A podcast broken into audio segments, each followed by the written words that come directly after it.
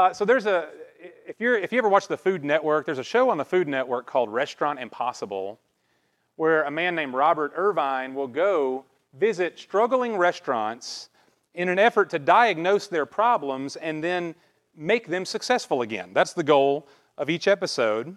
And so in every episode, he comes in and he'll overhaul the menu, he retrains the staff, he brings in a construction crew, and they'll make the whole restaurant over. It looks entirely different by the end than it did at the beginning. And then they have a grand reopening where all the community is invited to come and see what's changed. But then, the, if you watch the whole episode, even through the credits, at the very end of the credits, they'll put a little note on the screen that will tell you how that restaurant is doing about three months later, you know, by the time it airs. Just a little update. Often the news isn't good. The old problems have resurfaced, we find out. The staff is still unhappy. The customers are dissatisfied all over again. Sometimes the restaurant has shuttered its doors and it's closed up for good just a few months later. And the lesson, if, we're, you know, if we pay attention, I think the lesson's pretty clear, you, the health of a restaurant is much deeper than simply the physical facade or even the items on the menu. It goes deeper than that. And we could say that about any organization. You can't just slap a new coat of paint on something that is unhealthy beneath the surface, right? Any organization has got to be healthy deep down. Well, what if we asked that same question about the church? If we said, okay, what makes for a good, healthy church? It, it can't simply be that the building is clean and the air conditioning works and the, and the programs are well run. I mean, those things are fine. But none of that actually speaks to what the church is at the deepest level, what the heart of the church is. And so, y'all, this morning, uh, we could very well, we could make a list of all the things that make for a good, healthy church. That'd be a long list, a significant list. But what I want us to do instead today is to look at a picture of a healthy church, to take a little snapshot from the scripture. There's a lot of places we could turn to do this. But if we ask the question, how does a healthy church function, especially when things are not going maybe as well as we'd like for them to go, what does it look like to be healthy, to be God honoring? And then after we see it, my hope is that we'll pray for it and make it our aim as Harvest Church to be the kind of church that we see reflected in the book of Acts today. So I, I mentioned this already. Today's a very special day. We're affirming and ordaining deacons for the first time at Harvest. So, what I want us to do this morning, I want us to look in Acts chapter 6 at how the office of deacon essentially got its start. And it's going to be clear, I hope, how, how all of this fits together in the, the forming of the kind of church that is healthy and that honors and pleases God. The kind of church God desired from the beginning. Okay?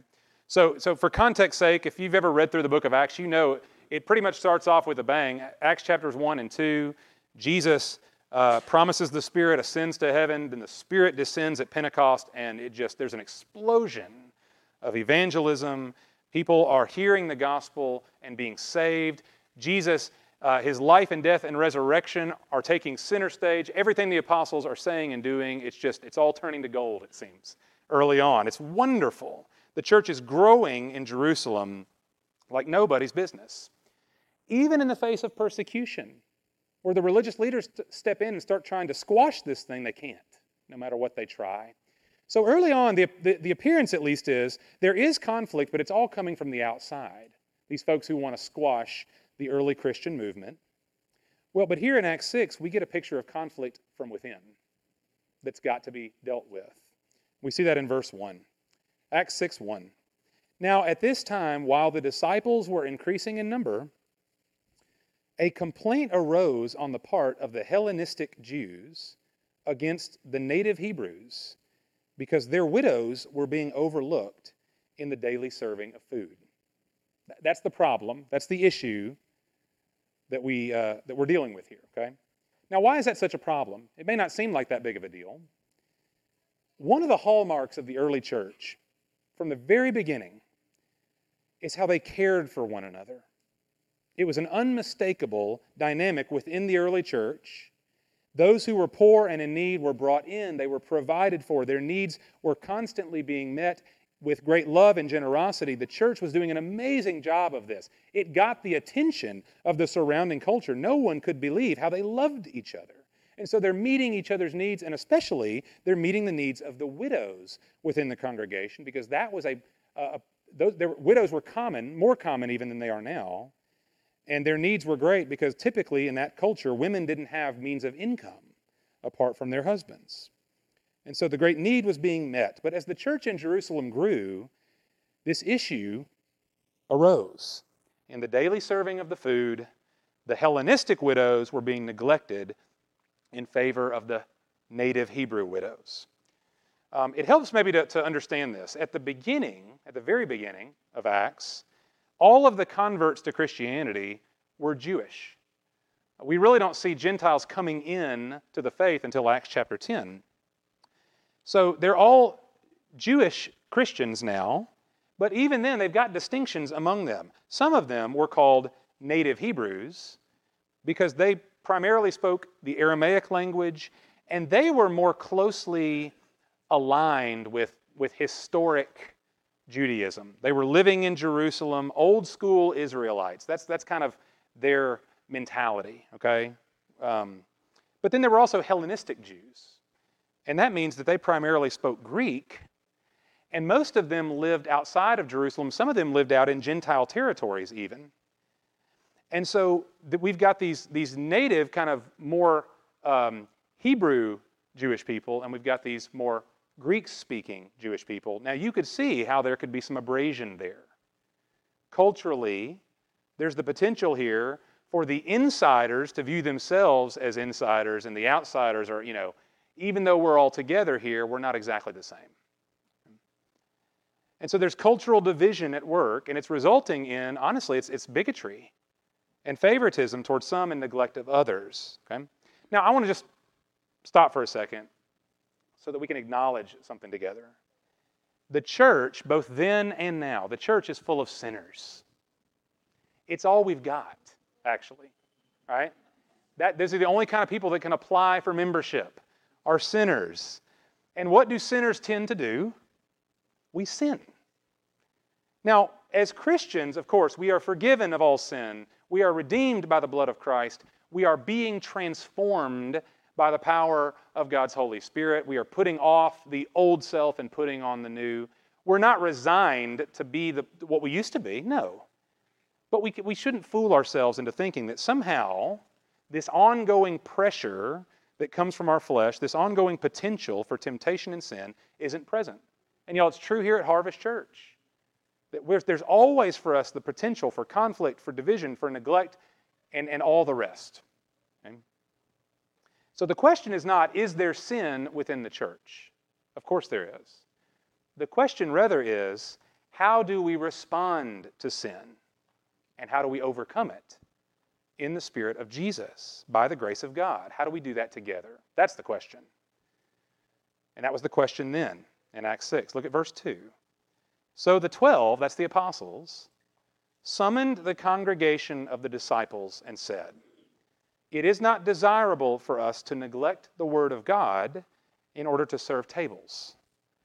Therefore, brethren, select from among you seven men of good reputation, full of the Spirit and of wisdom, whom we may put in charge of this task. But we will devote ourselves to prayer and to the ministry of the Word. Now, think about this. this the church in Jerusalem numbers in the thousands already at this point. But they get them all together. Family meeting, all right? The apostles call them together. We're going to get this issue solved. But we're not going to do it ourselves. And the apostles say this, this issue matters, we've got to get it solved, but we're not going to be the ones who get down into the details here. And why not? Y'all, this, as we read this, it may come across as, as kind of arrogant, uppity a little bit, as if the apostles think they're too good. They're, they're above serving tables. And so put somebody less important in charge, right? That's not at all what's going on here. The, the church's ministry to the poor was not some secondary issue that didn't really matter, that the apostles remain above it all. No. But if they were to go down and do that themselves, if the apostles were to say, okay, we're going to roll up our sleeves, we'll serve the tables, we'll make sure it gets done, they would have been neglecting the very thing that Jesus had called them specifically to do the apostles had been, had been sent out by Jesus himself primarily for the ministry of prayer and of the word, that is, the proclamation of the gospel. And recognizing that that was their responsibility, the apostles make the right decision. They do something that, for me personally, is, is hard to do. They delegate. They delegate the authority. Select from among the brethren, from among the church, seven men of good reputation, full of the Spirit and of wisdom, and we're going to put them in charge. And look what happens. Verse 5 the statement found approval with the whole congregation. Everybody liked this idea. And they chose Stephen, a man full of faith and of the Holy Spirit, and Philip, Prochorus, uh, Nicanor, Timon, Parmenas, and Nicholas, a proselyte from Antioch. And these they brought before the apostles, and after praying, they laid their hands on them. Now, there's something interesting in this story that the, Luke, the author, he never actually tells us how they solved the problem. Those are details that we might prefer to know. But he doesn't tell us. We get no details on food distribution strategy. But that actually speaks to the point of what this scripture is about. What's, what, what's this story in here for? The point was never the plan, the point is the people. God ordained that faithful people would be raised up to address this issue of sin and conflict within the church to ensure the health and the mission of the church. That was the point. And at no point in, in Acts chapter 6 are these men officially referred to as deacons, but the pattern is unmistakable.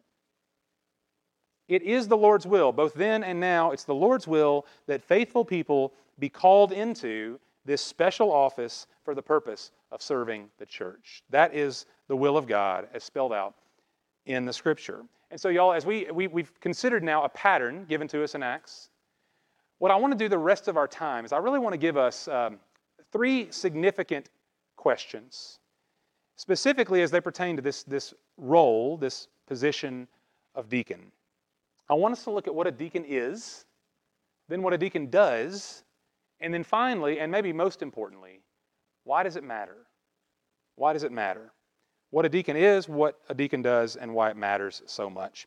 So, y'all, and you, and you don't have to turn there unless you're just super quick, but in 1 Timothy 3, in 1 Timothy 3, the Apostle Paul describes the office of deacon, the person of deacon to us most clearly.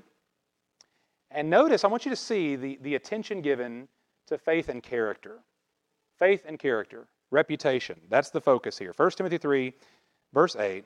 Paul says, Deacons, likewise, must be men of dignity, not double tongued, or addicted to much wine, or fond of sordid gain, but holding to the mystery of the faith with a clear conscience. These men must also first be tested. Then let them serve as deacons if they are beyond reproach. Women must likewise be dignified not malicious gossips, but temperate, faithful in all things. Deacons must be husbands of only one wife, and good managers of their children and their own households. For those who have served well as deacons obtain for themselves a high standing and great confidence in the faith that is in Christ Jesus. Now, we're not going to dig into every specific qualification here today. But even without doing that, there's something I think is, is clear, even as we read through the list, kind of, you know, even from 10,000 feet. It's the same thing we saw back in Acts chapter 6. What kind of person is fit for this task? It's the same thing the apostles wanted when they had to deal with this issue of neglect in the food service. We want men of good character and reputation, full of the Spirit and wisdom. And, and Paul echoes that so beautifully here in this list of qualifications. Y'all, it'd be very natural, perhaps, and very human of us that if we were going to raise up people for offices within the church, right, whether it's pastor, elder, deacon, or whatever, that we might put together a little list of our own qualifications that would make sense to us. Okay, ideally, we'd want somebody with a master's degree. We'd want somebody who's successful in business, right? We want natural leaders. people that, you know, who, who've got good, strong, loud opinions, people who can earn their seat at the table in that regard, right? Now, there may not be anything wrong with that. There's nothing wrong with a degree or a or business success. But we need to be super clear today and always. This is not how God esteems people. That's not how God esteems his servants. Whether a deacon is successful in the eyes of the world or not is irrelevant to the conversation. Is he faithful in God's eyes? That's the question. Is he faithful in the eyes of God? Has he shown himself to be faithful as a servant of the church? Would everybody, in Acts 6, the whole congregation gets together? The apostles say, Pick seven from among you. Which means these men had a reputation for faithfulness and wisdom and service already. And so Paul says that's what a deacon is. And if a deacon is, is raised up and serves well, he says that he obtains a high standing in Christ Jesus. That's the, that's the, the pedigree. That's the reward we're talking about, regardless of, of the diplomas on the wall or any other such worldly thing. It's a high standing that is in Christ, that is granted by God's grace to one who serves well. That's what we're after. That's what we're looking for.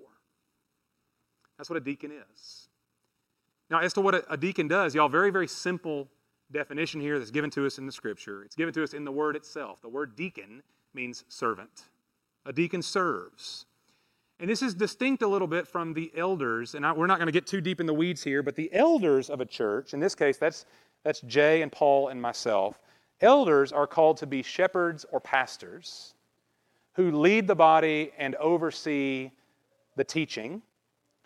Uh, deacons are not tasked with the same mantle of leadership that elders are.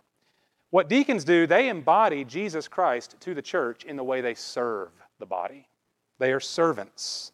And so, if we were to speak very practically on this, deacons may be given the task of serving the needy from within the congregation, as we saw in the book of Acts. If there are widows, or people who are shut in, people who are sick or in financial need, deacons then step in as hands and feet to see to the practical needs of the people in the body, or to the practical needs of ministry, the care of the building, assistance with finances, whatever is required that, uh, that needs strategic and faithful service. Uh, deacons strategize and develop local missions so that the church is able to be a blessing to the community. Anything that, that involves service, whatever it may mean to serve and upbuild the church. Then the deacons are there on the front lines to engage it. Okay? So that's what they do, they, they serve. But, y'all, there's a third question that I want to give most attention to. Why does this matter? Why spend a whole sermon on this? Um, this takes us back to our first concern at the beginning of this message when I posed the question what is it that makes for a good, healthy church? What is it that makes the church pleasing to God? If y'all remember in Acts 6, what the problem was, what, what the real problem was at its root, it wasn't just that there was a snag in the food distribution. Because in that case, the apostles could have simply said, let's find somebody who's good at logistics to go down there and untie the knot and get the problem solved. But no, that wasn't the root of the issue. The problem was that there was a sin issue that was threatening the unity of the church. Sin was creeping in and creating division, the haves and the have nots based on very human, cultural, sinful mentalities, right? And so the apostles didn't say, well, let's just find somebody who's smart, who can figure it out. No, they said, let's raise up faithful men and let's put them in charge of this.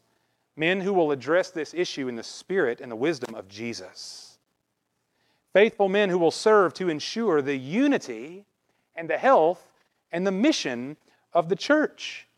And y'all, ultimately, that's the goal here, is preserving unity. This is a big deal. It's not just a problem that needs solving. It's sin that must be addressed, and it's faithful men raised up to do it. So that at the end, the result might be that the church would continue to shine brightly as God's light in the world, so that the church would continue to be the gold standard within the community for what it means to love one another. Nobody can love like the church. Let's make sure that it stays that way so that the church may grow in love for one another rather than shriveling up or dividing and falling apart. Right? Sin, like what we see in Acts 6, sin like that left unchecked is going to create two different churches. That's what that's the result. That's inevitable unless something is done and faithful people step up to accomplish it. And so, y'all, when we, when we raise up deacons at Harvest Church, just as we see the pattern in Acts, this is a specific gift God has given His church for the glory of His Son Jesus, for the ministry of the church, both inside and the ministry that comes uh, beyond our walls as we, as we shine light into the dark places of our world. That's the goal here that Jesus is glorified, that His church is healthy, and therefore His church grows in a way that pleases Him. And that's exactly what happens in the narrative. As Acts chapter 6 unfolds, Luke never tells us how the distribution problem got solved. We, we're just meant to assume that it does. But notice what Luke does tell us that comes as a result of God's grace in raising up this body of servants. It's in verse 7 the word of God kept on spreading, and the number of disciples continued to increase greatly in Jerusalem. And a great many of the priests were becoming obedient to the faith. Even those who were formerly against the ministry of Jesus were now coming to faith in Christ. This is an amazing thing. Luke doesn't bother to tell us the widows got fed. We assume it. What Luke does tell us instead is something far greater and more lasting. The Word of God kept spreading. The ministry of the church was sustained and advanced Partly because faithful servants served faithfully. Faithful servants served faithfully. And y'all, here in a moment, we're going to follow this very same pattern. What we just read, what we see on display from the earliest time of the church. We're going to pray for and ordain five men, members of Harvest Church, uh, to this office of deacon. And as we close this message, I want to give us our, really our, our focal point, our bullseye, in case we have any thought that we're simply raising up men to take care of business, to take care of practical things, right? At the bottom of it all, it's not what we're doing here, and I hope we see it. We have elders and we have deacons at Harvest Church. They serve different functions, but we're, we're aiming for the same goal. We're looking to the same bullseye. Okay? Elders are called to be the shepherds of the church, 1 Peter 5. And our main task is to lead everybody, to shepherd everybody to the true shepherd, the good shepherd. Jesus called himself the good shepherd who lays down his life for his sheep. And so for Jay and Paul and for me, that's our great privilege that as shepherds, we're helping y'all to get somewhere. And the goal is not us. The goal is Him. And so, in everything that we do, we're trying to point you to Jesus, and that's our great privilege. Well, in much the same way, that's what a deacon is trying to do as well. Different task, but same outcome. I mentioned this a moment ago. The word deacon means servant. Y'all, that's from the original Greek that Luke is writing here in, in Acts. That, uh, that word is diakonos. It means servant. And that's the very same word Jesus actually used when he spoke about himself. In Matthew chapter 20, listen to what Jesus says very famously and very wonderfully. The Son of Man did not come to be served, but to serve and to give his life as a ransom for many. That's the ministry of Jesus Christ in one sentence. I did not come to be served, but to serve. And that word is the same word for deacon. Jesus came to deacon us, to serve us, and to give his life as a ransom for sinners, to give his life in our place. And so when, when a deacon serves the church, it's never for the sake of, look at me, congratulate me, thank me. No. When we serve, we serve to say, look to him. Look at Jesus. Look at the, the one who deaconed by serving us, coming to us, laying down his life for us. So that in dying, he might give us life in his name. Y'all, that's the goal. That's why we're here. We shepherd to Jesus, we serve unto Jesus. And that's ultimately what makes for a healthy church. There's a long list of things we need to do and ought to do better at Harvest Church, and that list will always be there. I, I lose sleep over it, I promise you. That list is always there. But in the end, what makes us a healthy church is that God sheds His grace on people whom He now calls His sons and daughters. And by that very same grace, He raises up faithful men and women and puts them into service. And we are so richly blessed at Harvest Church to esteem this precious office, this role of deacon, as those who will serve not for their sake, but for His sake and yours. What an awesome gift. Would you pray with me?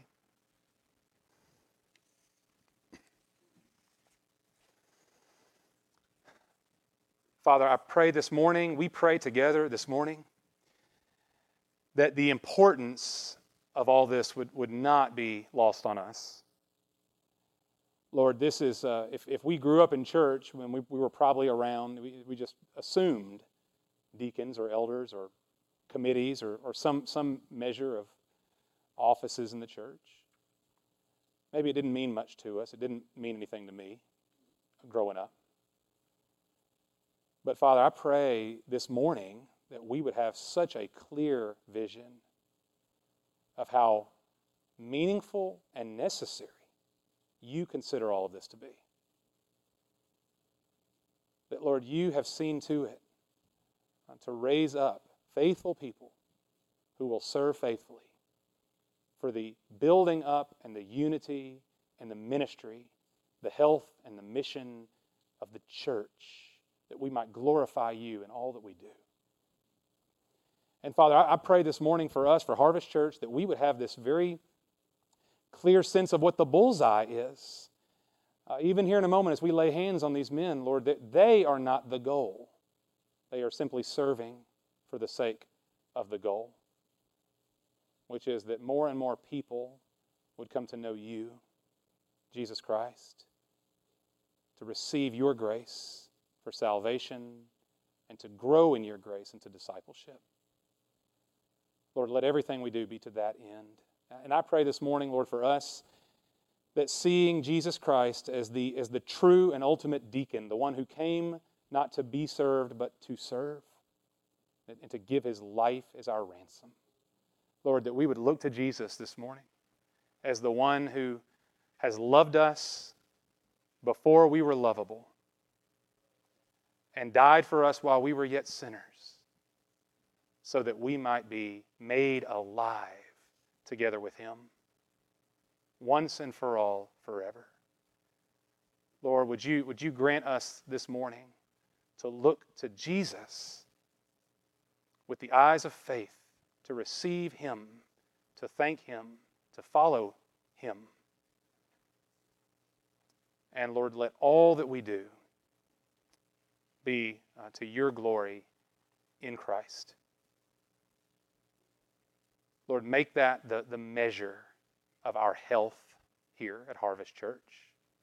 Let us always be aiming for, for Jesus and His glory, for His mission.